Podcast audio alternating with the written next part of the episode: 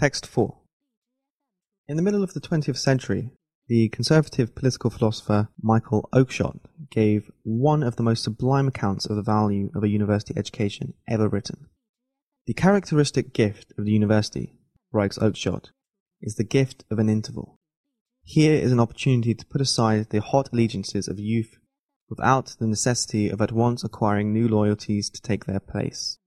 Here is a break in the tyrannical course of irreparable events, a period in which to look around upon the world and upon oneself without the sense of an enemy at one's back, or the insistent pressure to make up one's mind, a moment in which to taste the mystery without the necessity of seeking a solution, and all this, not in an intellectual vacuum, but surrounded by all the inherited learning and literature and experience of our civilization.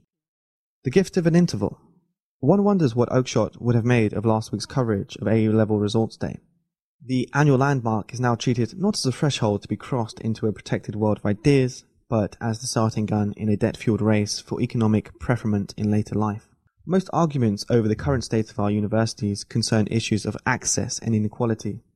When Oakeshott wrote the idea of university, only 3.4% of young people went to such an institution. That figure is now approaching 50%, and no one would advocate turning the clock back to the days when only a tiny elite entered the groves of academy.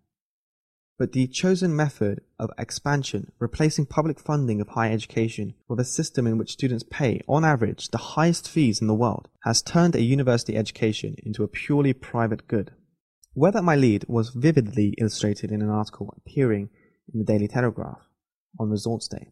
The author enthusiastically envisioned a future in which a simple app showed what leavers' salaries were three, five, and ten years from graduation for each degree category and university. Students would realize that it makes sense to study physics and mathematics at a top university rather than English at a mediocre one. Makes sense, presumably in terms of value for money. But what about the value of reading and discussing, for example? James Joyce and developing a deepened and sophisticated love of literature.